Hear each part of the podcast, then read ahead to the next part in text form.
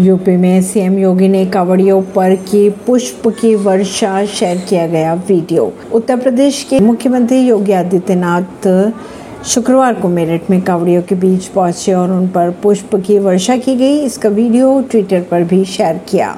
मुख्यमंत्री योगी ने लिखा, यह पुष्प वर्षा आस्था का अभिनंदन और महान सनातन संस्कृति का वंदन है। इस दौरान सीएम के साथ राज्य के जल शक्ति मंत्री स्वतंत्र देव सिंह भी मौजूद थे। एमपी के कोनो नेशनल पार्क में चार महीने में आठवें चीते की हुई मौत। मध्य प्रदेश के कुनु नेशनल पार्क में अफ्रीका से लाए गए सूरज नामक चीते की मौत हो गई। असली कारण पता लगाने की कोशिश की जा रही है। इससे पहले मंगलवार को तेजस नामक चीता नेशनल पार्क में मृत मिला था। कुनु नेशनल पार्क में पिछले चार महीनों में अगर चीतों की बात की जाए तो आठ चीतों की मौत हो चुकी है। ऐसी ही खबरों को जानने के लिए जुड़े रहिए जनता से रिश्ता पॉडकास्ट से। परवीन दिल्ली से।